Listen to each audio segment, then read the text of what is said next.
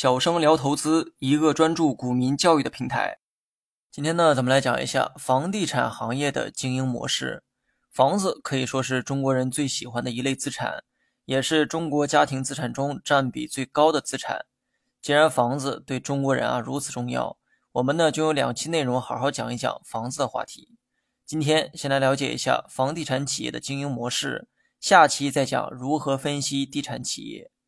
房地产企业也就是我们所说的房地产开发商，把房子盖好然后卖掉，就是他们的生意。在这一生意链中，大概有四方参与者，分别是地方政府、开发商、银行和消费者。房子呢要盖在土地上，而我国的土地啊归国有，所以开发商要先去地方政府手里买块地。有了地，然后去盖房子。这期间如果没钱了，就去银行借钱，借钱把房子盖好，就能卖给消费者。这就是四方参与者的关系。不难发现哈，对于房地产企业来说，房子就是他们的商品，而商品的成本很大程度上来自土地的价格。另外，有一个环节决定了地产企业的生死，那就是银行。以前讲财务分析的时候提到过哈。房地产企业的一大特点啊，就是高负债，负债率普遍在百分之八十以上。深陷债务危机的某大地产，负债率更是高达百分之九十。这意味着公司一百块资产中有九十块是借来的。那么高负债意味着高风险，只要一步错就会步步错。这里呢，我们需要提出两个疑问哈：第一，为什么地产企业要借这么多钱去经营？第二。为什么只有地产企业借这么多钱，其他企业却没有？先回答第一个问题哈，公司借钱开展业务，并不是因为没钱，而是即便有钱，他也会去借钱，因为公司想赚更多的钱。举个例子哈，你有一家非常赚钱的饭店，假设今后开的分店也很赚钱，你会不会开分店呢？肯定会哈，但开分店的钱从哪来呢？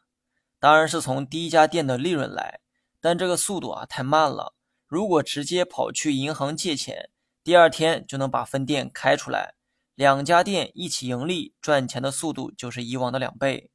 开发商卖房子呢也是同理，借钱不是因为手里没钱，而是为了手里能有更多的钱，拿着更多的钱去盖更多的楼盘，最后就能实现更多的营收。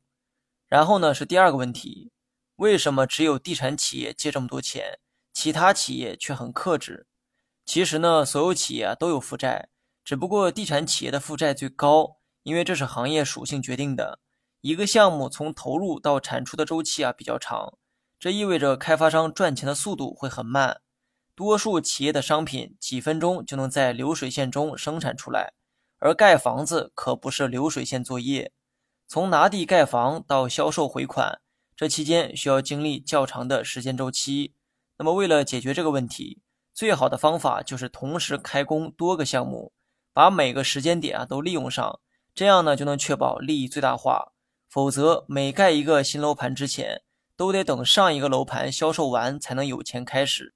所以，房地产企业比的根本不是谁的商品质量好，而是谁资本运作的好。